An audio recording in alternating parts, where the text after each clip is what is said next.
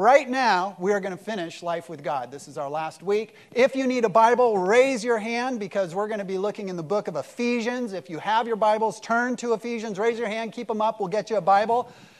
And as you do that, if you're coming and this is like your first time, you're coming at the end of a movie. We're finishing a seven week series called Life with God. Let me just get us all on the same page.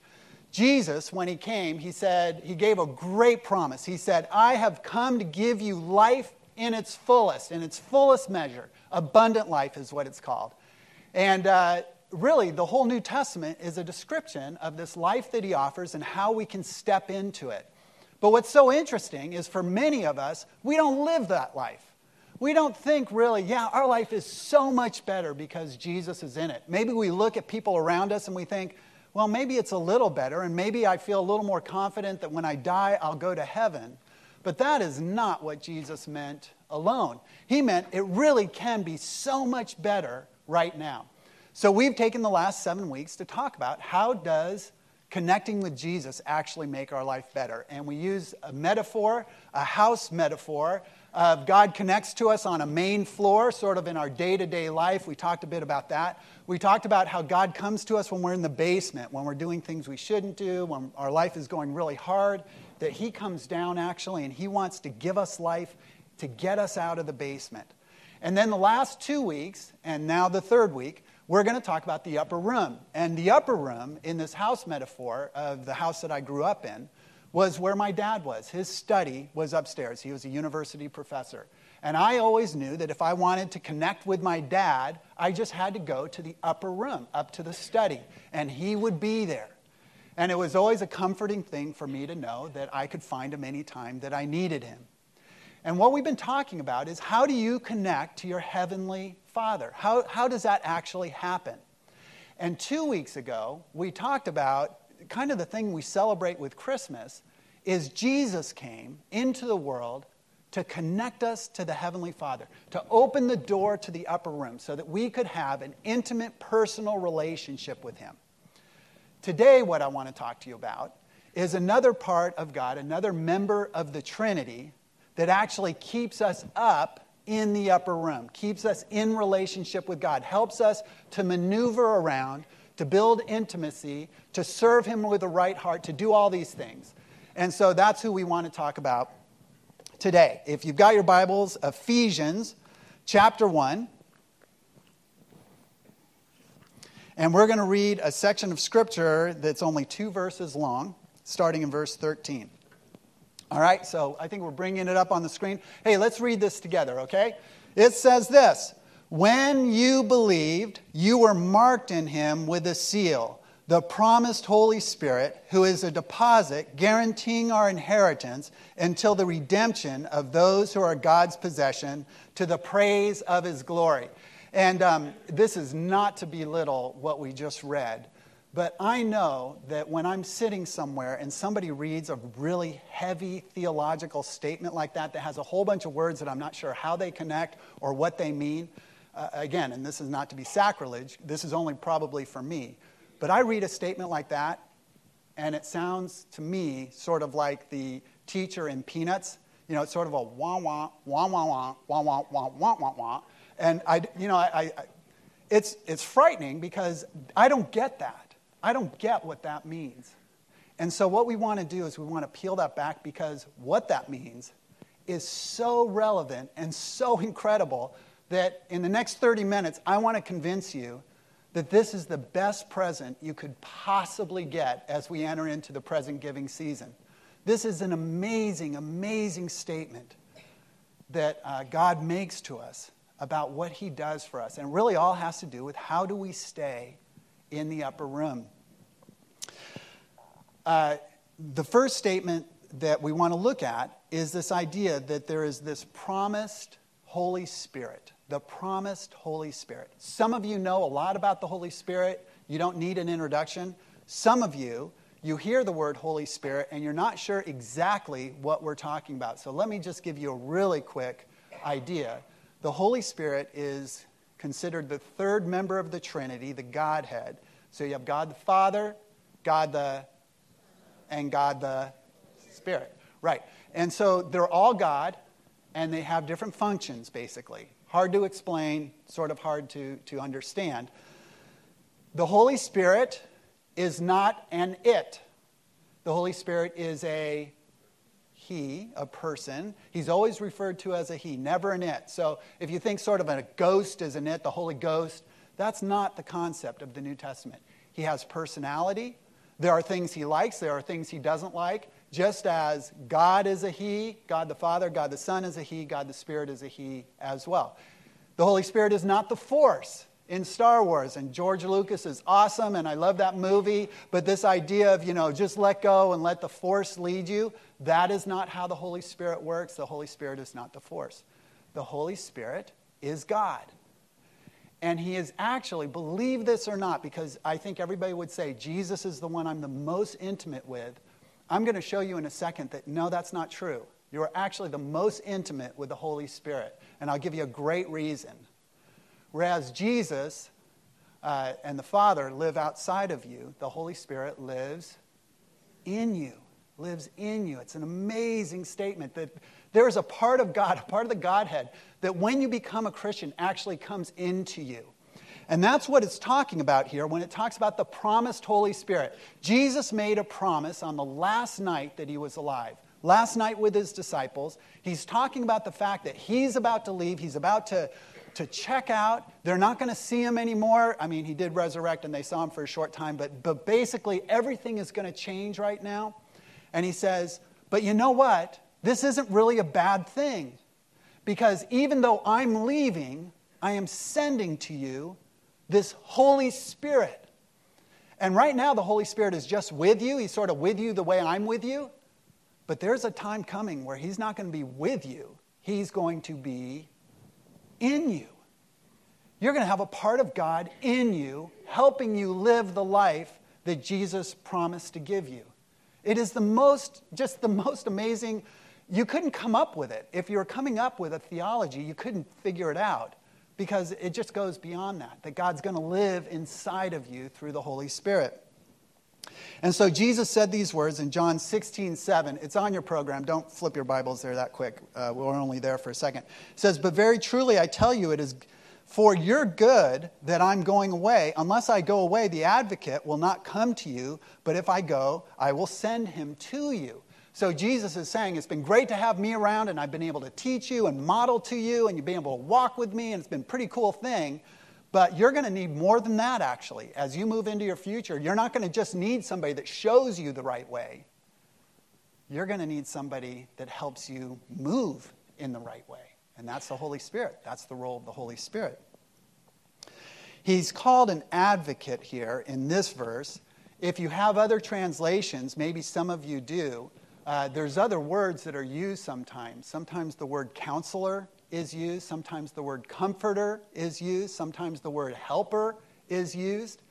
And the reason for it is because the Greek word that is used, the paraclete, we don't have, we don't have a word in the English that means paraclete. So let me give you the best shot at paraclete. Paraclete means, in that day and age, the one who comes alongside to help you out the one who comes and helps you do something that you cannot do on your own. That's what paraclete means. Uh, literally, uh, back in that day and age, it was like a lawyer that would come in and help you. Or it might even be a witness that would come in and help you. It even broadened out. It would be like some artisan that would come in and, you know, like fix your house because you couldn't fix your house. It was the idea of somebody that came in to do something that you couldn't do on your own. So you may need a paraclete in the weeks to come. For some of you, the way you're going to eat over the next two weeks, you're going to have to call in like some kind of physical trainer to help you get back in shape, right? Some of you are going to have, you know, New Year's resolutions that I need to take off the weight I'm gaining right now. And that trainer would be a paraclete. Some of you um, are going to spend crazy over the next couple of weeks and you're going to, in January, look at your visa bill and you're going to say, we need to c- call a financial consultant. And that financial consultant would be a paraclete. Some of you are going to have such a good time at a party that you're going to find yourself needing to call a lawyer, and that will be your. But you're not going to, right?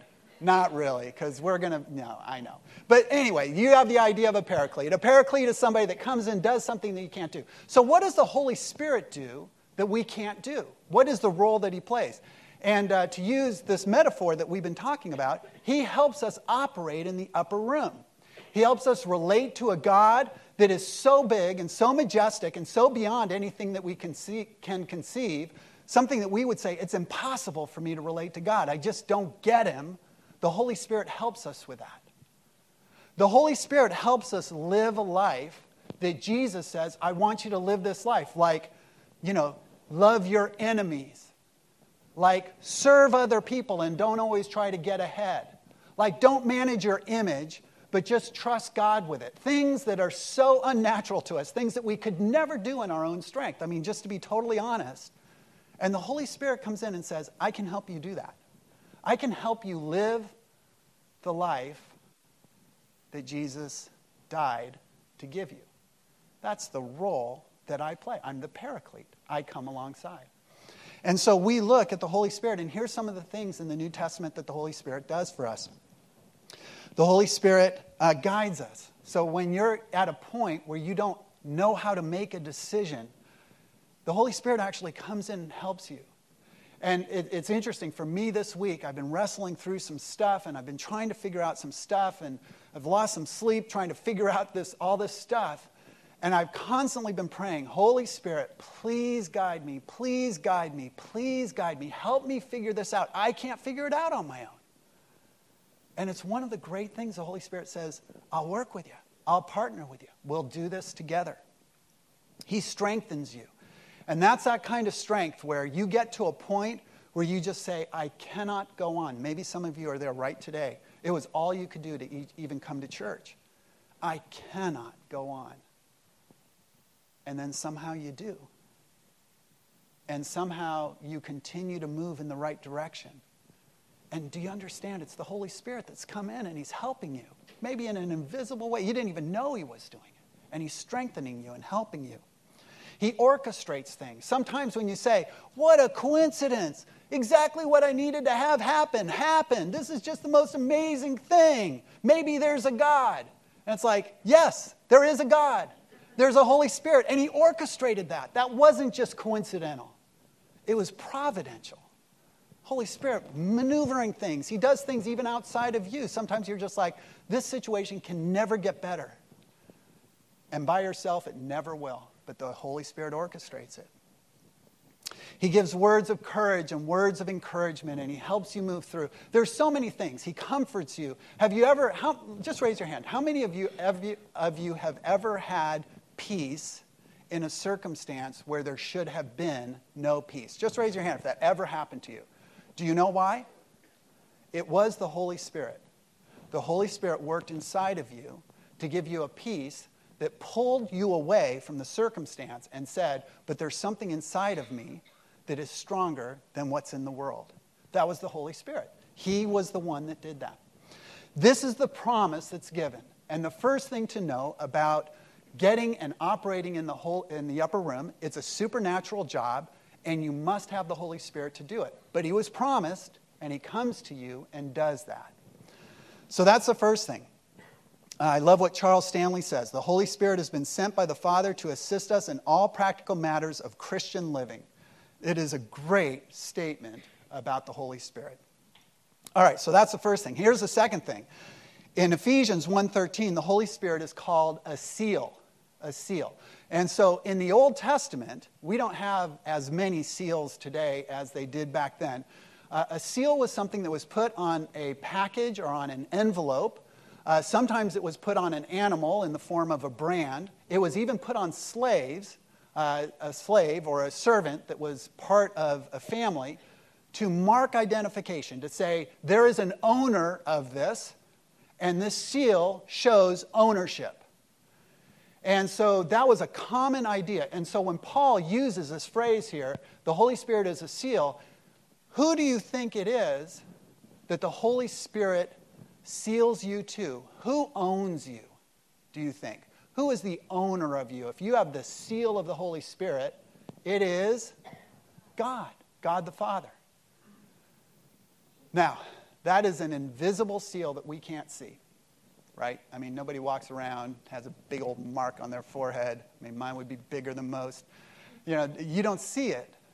But let me tell you this the New Testament is really clear that the spirit world sees it, that Satan sees it, that the angels and the demons, well, they see it.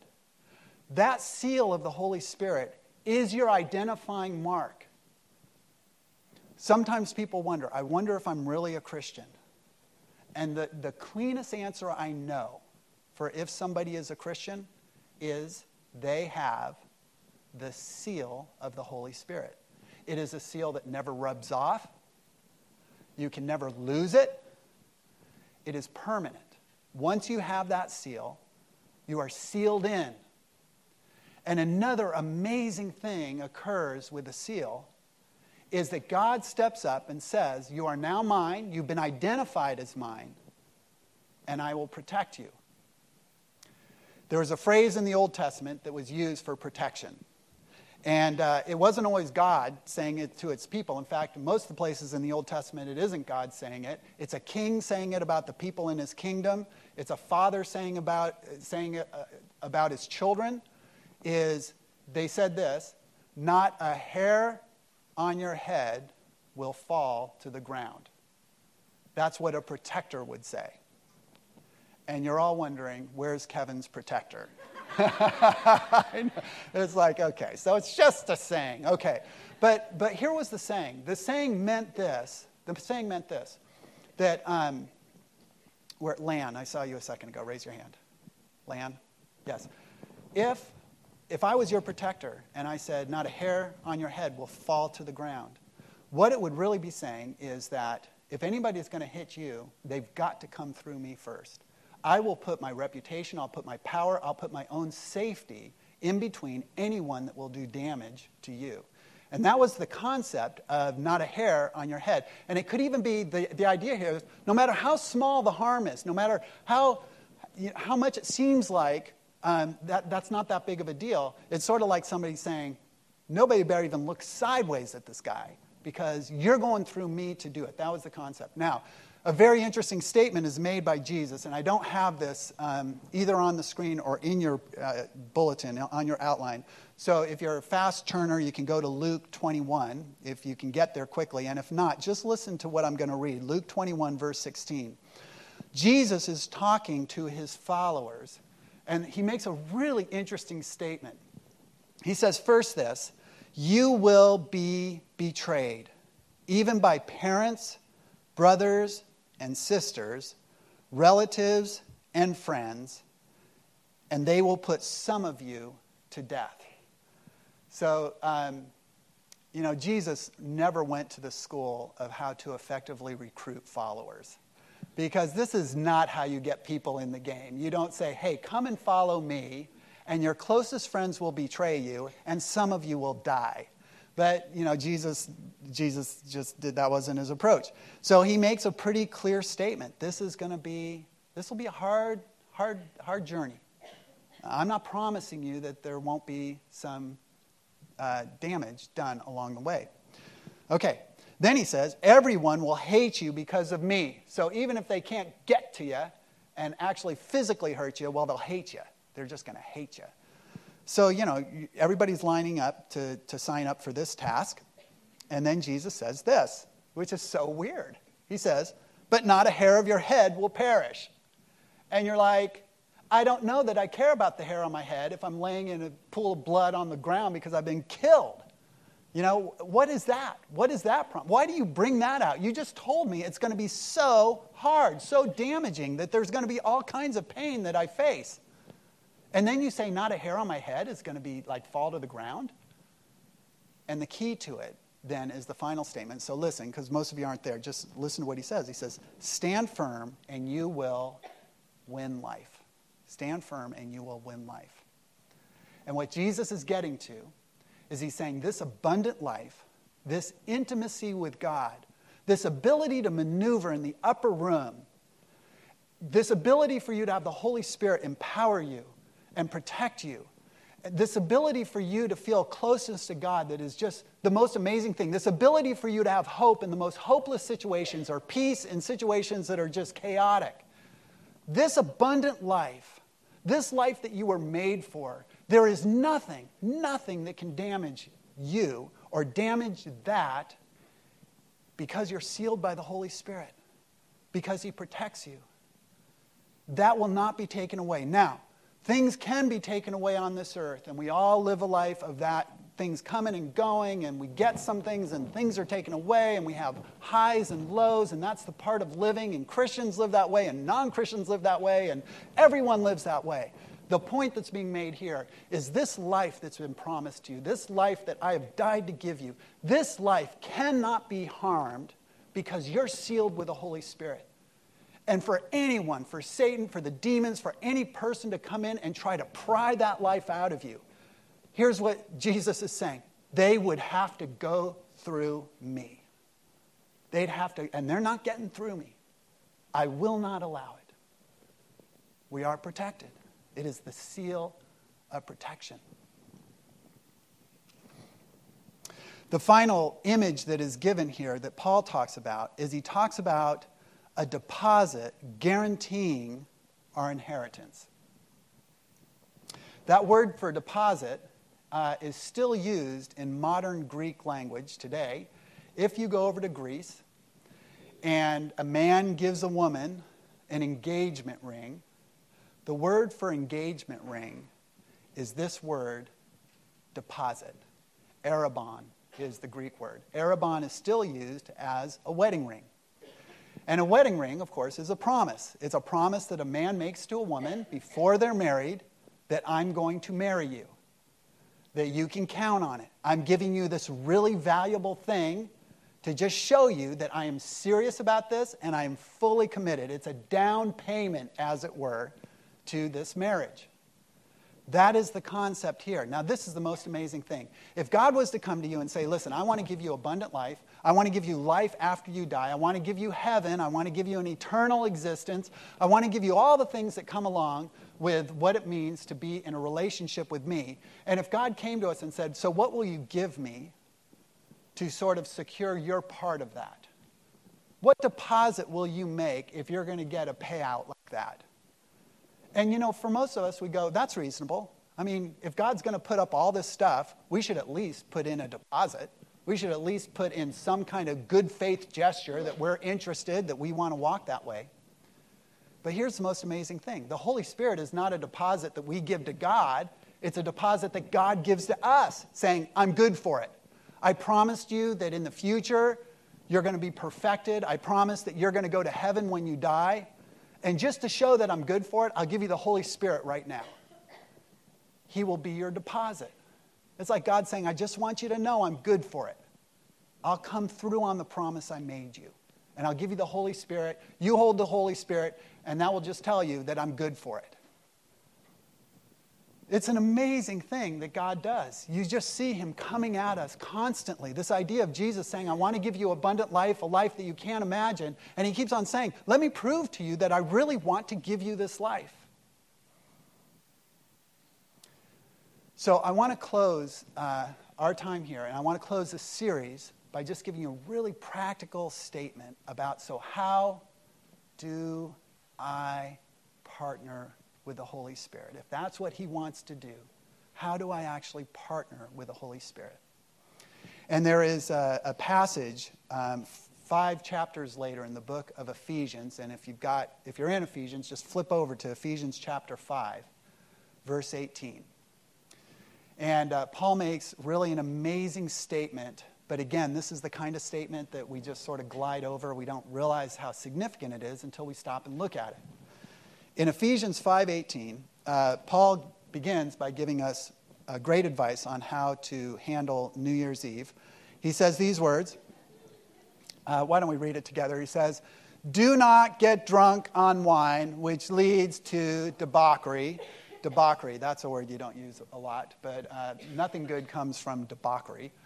And then these words, which are actually the words I want us to focus on. Instead, be filled with the Spirit. Instead, be filled with the Spirit. Now, I want to tell you something about the way that's set up that you could never possibly know by just looking at it, and I couldn't know by looking at it. But if you're able to read the Greek and study the phraseology, uh, the verb that is used, be filled, is what's called a passive imperative. Okay, so you guys are like learning something you just never thought you'd learn, that there is a verb tense called the passive imperative. So let me explain to you what the passive imperative is. Uh, it's an imperative, okay? And do you guys know what an imperative is?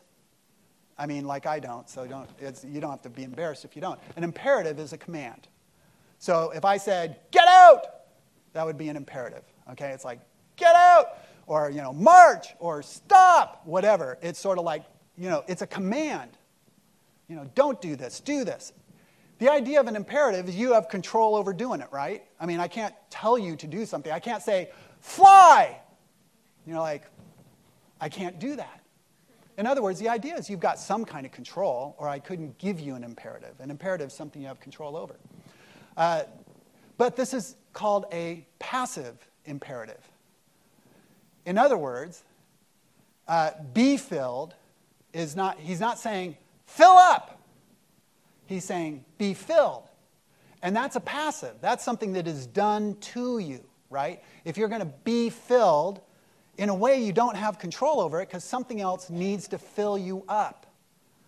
And so this is a really interesting phrase. And uh, probably the greatest living New Testament scholar right now says this is the key, believe it or not. That phrase right there, be filled by the Holy Spirit, is the key to Christian living. It is the, it, this is the statement of how you live the Christian life. And it's this passive imperative, this, this mysterious thing of you're to do it, but you can't really do it because you've got to receive it.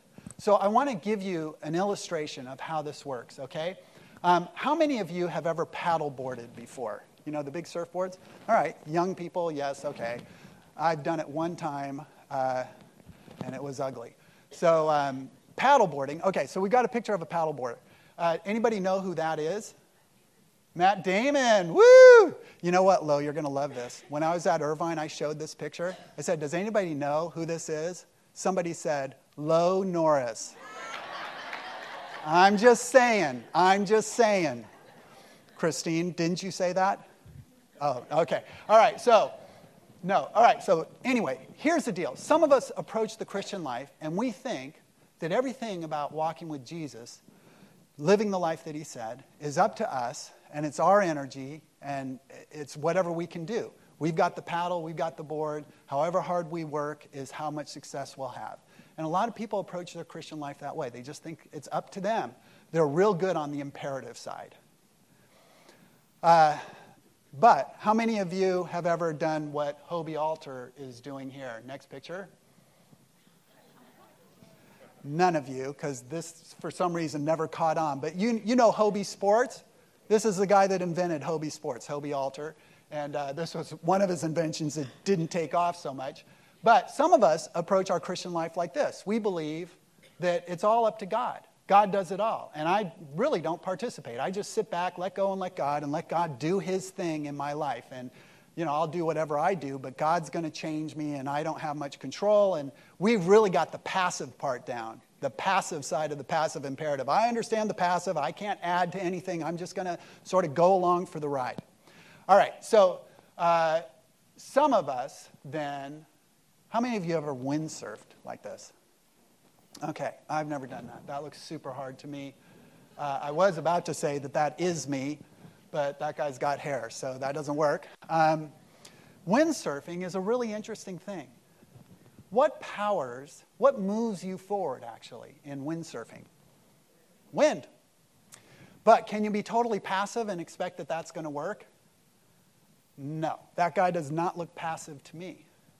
It looks like he, he is being active, but he's not being active moving himself forward. He's being active doing what? Catching the wind. His job is to catch the wind.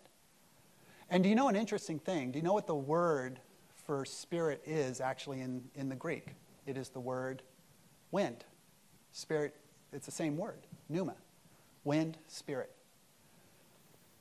Passive imperative is windsurfing. It's catching the spirit. It's opening yourself up so that spirit works in your life.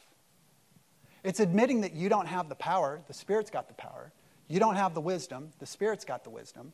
You don't have the peace, the spirit's got the peace. You don't have the courage, but the spirit does. But your job is to actively prepare yourself to receive what the Holy Spirit wants to do in your life. That's your job. And so it's a passive imperative. Prepare yourself for the Spirit's work. Set yourself up so the Spirit can work in your life, and then yield and let the Spirit work. Then let the Spirit do His thing. The passive imperative. It is the key to living life in the upper room. It's the key to living the Christian life. It's the passive imperative. And so let me just tell you three things you can focus on. There's a lot more than three. And, and, and so I'm not trying to give you a formula, I'm just trying to give you an idea of how you do it. Here's one of the reasons we have such a hard time with the passive imperative and hearing the Spirit is because we move too quickly and we never slow down enough to let Him talk to us. And so, um, whether you're going to start reading the Bible or journaling, having periods of time on a regular basis where you actually slow down so you would give the Spirit a chance to impress you with a thought or to give you a conviction or to make something that you're reading in the Bible stand out. So all of a sudden you feel like it's personal for you. And I know for many of you, you've said, I've had that experience. Your part of catching the wind is to slow down, it is to make space, to give the Holy Spirit room to empower you and to guide you and to give you peace. Another part of that is then to listen.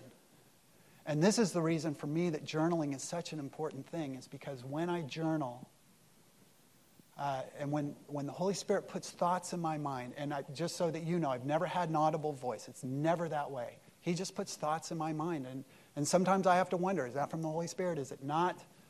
Uh, but you know what? The more you do it, the more you start to really understand. You start to uh, identify the Holy Spirit's promptings and his thoughts and so forth. And for me, journaling is such a great way because I have to slow down to write. And then I start writing things. I'm like, that did not come out of my mind. That is not the way that I would do that. This decision and, and the stuff I've been working through this week. Uh, yesterday, I spent some time just slowing down. And a thought came into my mind that I know I didn't put there. And it was the Holy Spirit because I gave him space and I listened. And here's the last thing the Holy Spirit will prompt you the Holy Spirit will give you uh, sort of marching orders at times. And it's up to you then if you're going to take off and do it. You are never totally passive in the sense of not needing to use your will or your discipline to move on something. Once the Holy Spirit gives you a prompting, gives you an idea, hey, you need to go apologize to that person. Holy Spirit is not going to just say, but you know don't move on anything until i give you the desire to do it until i actually you know all these things he's going to say i've told you now now you're a big boy you got big boy pants on. You can go ahead and start to move on that and i'll go with you. I'll orchestrate that situation actually. But you are partnering with me. I'm not carrying you. You are partnering with me. So whether it's apologizing or asking for forgiveness or loving somebody that's unlovable or standing courageously in a situation where you're, it'd be a lot easier to compromise, or figuring out how to get out of the basement. Holy Spirit will help you on all that, and He'll prompt you. He'll say, I've now told you, now I need you to move. And as you move, I will walk with you. We'll make something good come out of something that's bad. That's the move of the Holy Spirit. It's the passive imperative. It is the key to living the Christian life. The Holy Spirit has been sent by the Father to help you in all practical matters of Christian living. It is how you live in the upper room. If you just uh, bow your heads and close your eyes, I want to pray for us as we close up our series. Lord, you are a magnificent God. And you come to us as Father, Son, and Holy Spirit. And for many of us, the Holy Spirit is the most mysterious. It is the one that we, we don't understand, that we don't really partner with much because we don't get it. And I pray today, Lord, that you would just help us with that. Help us to partner with your Holy Spirit. We thank you that we don't do life on our own. We thank you that we celebrate Jesus coming into the world to connect us to you, Father. And today we celebrate the Holy Spirit that connects us and keeps us intimate with you, living the life that you want us to live. So we thank you for that. We pray this week as we move into our day to day living. Holy Spirit, we invite you to come and live with us. We thank you for all the good things that you give us. And it's in Jesus' name we pray. Amen.